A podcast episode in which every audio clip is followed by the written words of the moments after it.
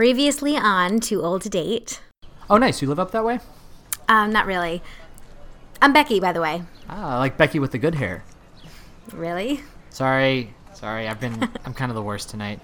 Um, let me try that again. Hi, I'm Mike. It's lovely to meet you, Becky. Likewise. I don't sing, I don't dance. You won't try here anymore.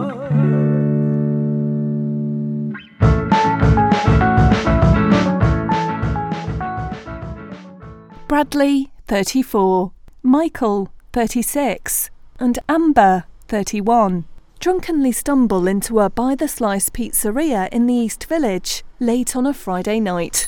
They are the only customers. Okay, but do you think she's into you? Yeah, I'm like 95% sure she's into me. So the last two times that we've been running together, she will come like back towards my place afterward, and someone from our running group was like, "Hey Becky, why don't you come home?" And she's like, "Well, I'm going to go this way with Mike." And she was like, "Why would you go that way when you live this way?" And then I realized that she's been going the complete wrong way of her apartment just to walk with me. And I think that's got to be a good sign, right? It's not bad. And then yesterday she went out of her way to make sure that I was invited to one of our other Harriers birthday parties. So she like grabbed my phone, entered her number, and was like, "Text me, make sure to let me know when you're on your way, so I can meet up with you when you go in." Actually, I should probably just call the Uber now because I gotta go in like ten minutes. Uh, okay. Well, I, I need to sit right now. So can you order me my granny slice and a pepperoni slice? I got you, boo. Amber, what would you like? I can order my own. I don't believe you can. So why don't you just sit down and what can I get you? A white slice, please and thank you. Why even bother with pizza without sauce? I'm a real New Yorker, and a white slice is a real New Yorker pizza. I've lived here a lot longer than you have. Shut your ugly mouth right up. Jesus Christ. How long is it gonna take me to get home from here? Are you gonna do cab or subway? If I do rideshare, it's cheaper. I met a cute Italian boy in one last week. Ooh, say more things. Well, he said he moved here a couple months ago and only had Italian friends because he works in an Italian restaurant and he can't practice his English with them. And so he has to practice with you? I'm not there yet. Just shut up and let me tell my story. He didn't really sound like he needed help. His English was really good, and I don't think his accent was that strong. And when I told him that, he said his mom grew up in America. And this one is for you and for you. What are we talking about? I'm not gonna start the story over, I'm just gonna finish it. Wait, so were you getting a vibe like he was hitting on you? Yeah, like a few blocks before I got out, he started talking about how he went to some music festival in Spain. And after all the long, sweaty travel from Italy, he was so happy to take his clothes off and run around in his underwear. So he wanted me to think about him shirtless. Why do you guys think that women want to see them shirtless? Like, what's the male equivalent of basic? That's what shirtless guys are. I think the male equivalent of basic is just basic. Oh, I, I wanted to see him shirtless. But I won't see him shirtless probably because I was awkward when I got out of the car and didn't linger long enough for him to get my number. Well, what restaurant does he work at? I don't know, somewhere Italian that has a lot of Italian waiters on Amsterdam? Okay, so Italian restaurant crawl next weekend? Yes. Mm. Maybe. What else do you have to do? Uh, well, my cousin's having a party at his place and we should all go. Your cousin Carter? He's my only family that lives here and I've never talked about another cousin to you. I love Carter, and we can do both. Fuck! What the fuck? I just bit my cheek. Oh, that's the worst. If I do rideshare home from here, it's only $8. That's not that bad. What's your rating on there? What do you mean? Like, you get a rating out of five, just like the drivers. How do I check? Here, let me do it for you. Well, show me. I want to know how to do it.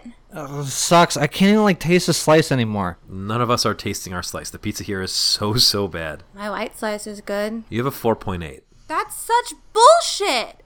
I can't believe I don't have five stars. I'm always so nice to the drivers. 4.8's a really good score. Think about how many rides you've taken. So, like, you probably only got dinged the few times that you made out with dudes in the back. I, I know my score is lower. Here, I'll, I'll check. Here, do me too. I don't really make out with guys in cabs. Okay. yeah, I have a 4.3. Mike, you have a 3.8. What? Why is mine so bad? Dude, if you were a driver, you'd be suspended for that score. But I don't do anything bad. Like I'm not rude to anybody. Wait, I don't tip the guys. Do, is tipping did like should I be tipping on top of the normal fare? I never tip extra. Neither do I. I think tip is included. These rideshare app drivers get paid differently than cab drivers. Like, the reason they have tip is there's no cut taken out of the tip that you give extra. I don't get it. I'm nicer than both of you. How do I fix this? D- Forget about the drivers, man. Yo, do you remember that dude Mamadou? The guy who hugged you? The driver, the, the Uber driver who hugged you? He probably gave you a really good rating. A gross waves guy? Gross. All right, my car's here. I gotta go. I'll see you cats soon. Be nice to your driver. I always am! I don't think I'm going to go on an Italian restaurant call. That's a lot of pasta and bread. That's fine. Erica will do it with me. This dude must have been really cute. I just want to meet someone normal in a normal way. Meeting an Italian waiter in a cab is normal. It's more normal than a dating app. Eric got so weird when I broke things off with him. Eric was the older guy who loved drugs. No, that was Lenny. That's such an old guy name. Eric, I think you met. I haven't met one of your guys since Jeff the Psycho and fucking Kyle. No, they were forever ago. You met Eric. I didn't. Everyone met him. I didn't. Weird.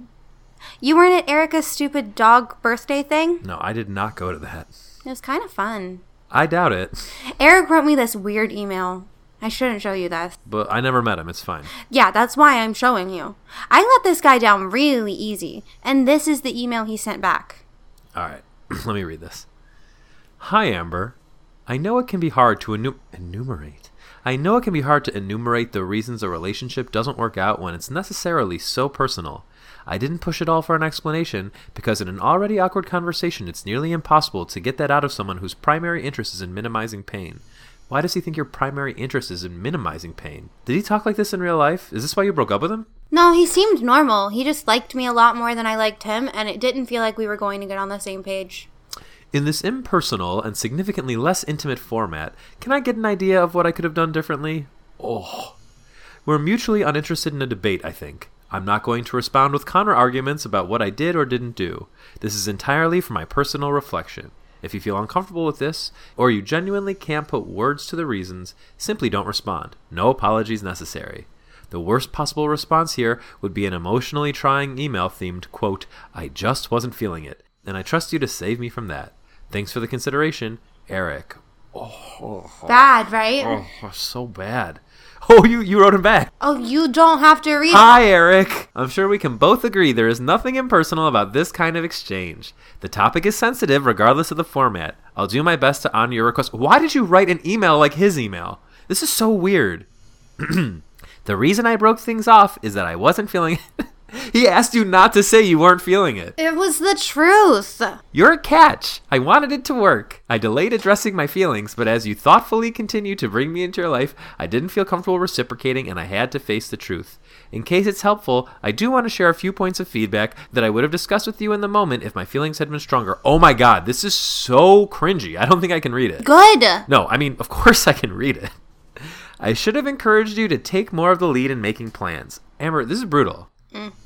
I'd almost always have to suggest times and locations and would have welcomed suggestions from your side. I am sure I made mistakes along the way too, because you are genuine, considerate, affectionate, and kind. Nothing like being told four different ways that you're a nice guy. It's fine. Those are the best attributes a person can have, and for what it's worth, I really appreciated how generous and open minded you were in bed. You're a good lover. Can't say that about most men. Jesus, Amber, what did you make him do? I didn't make him do anything. He just really liked going down on me. All guys like that. Kyle did it. He like wouldn't do it. Well, maybe you should write Kyle an email about it.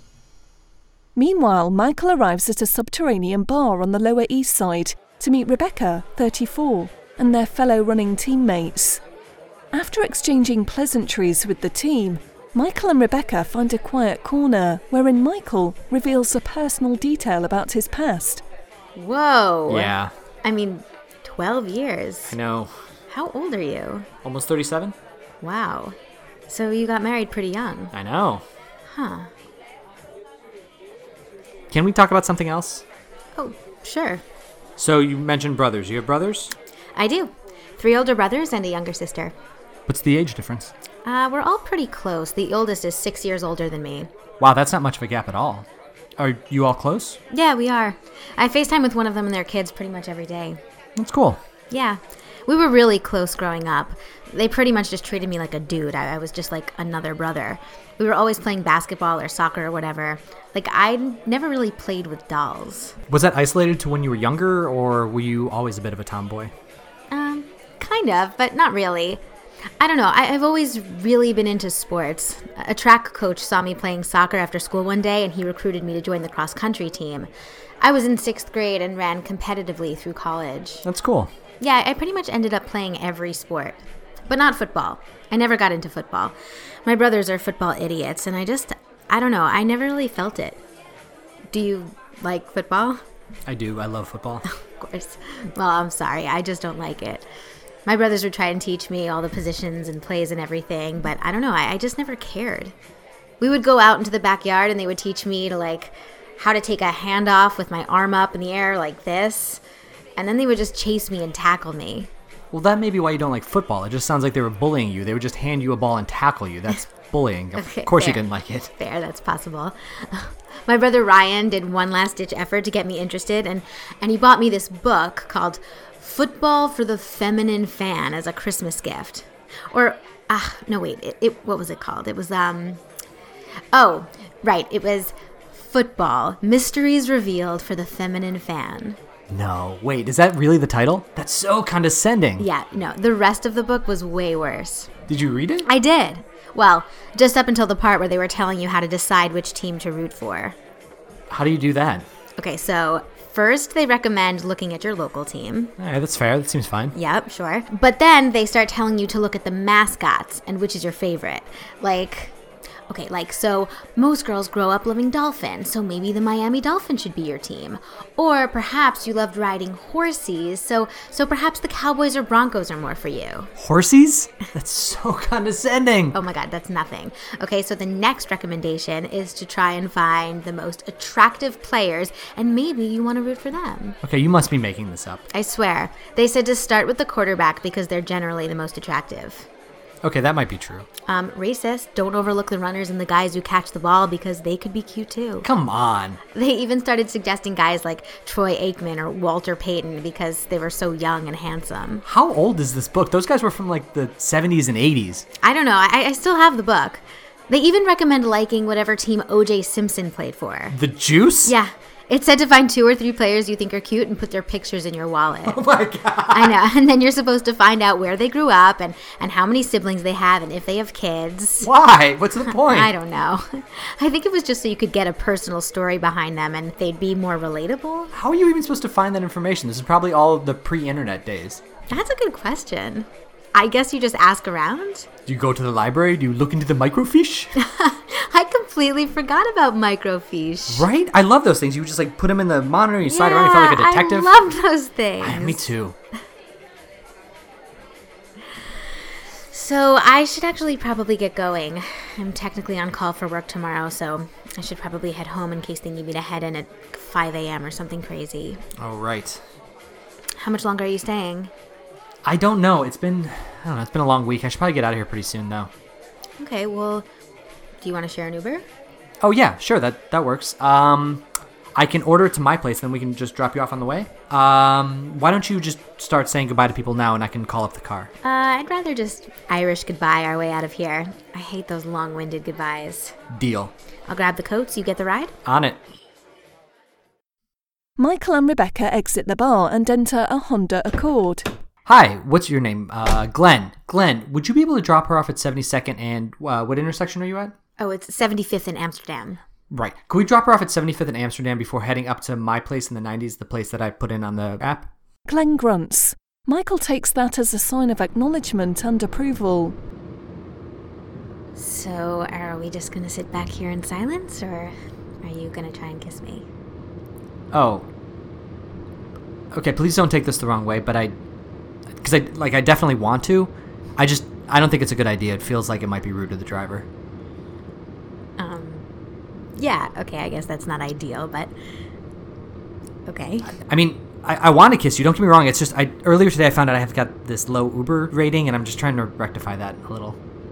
Wait, are you serious? I mean, yeah. Okay, so you would rather offend me than possibly lower your Uber rating? I wouldn't say that. It's just I don't know. I mean, your rating is forever. Oh my god. Okay, that's stupid. I'm kissing you. Michael's desire to rectify his rating vanishes immediately. He is lost in the moment until. Oh shit. What? We're almost at my place. I think he completely blew past your apartment. Oh, I mean, that, that's fine. I can just ask him to swing back. Oh, please don't. Why? Oh, seriously? I know, I know it sounds stupid, but it bothers me. Let's just we'll go to my place and I'll call you another Uber from there.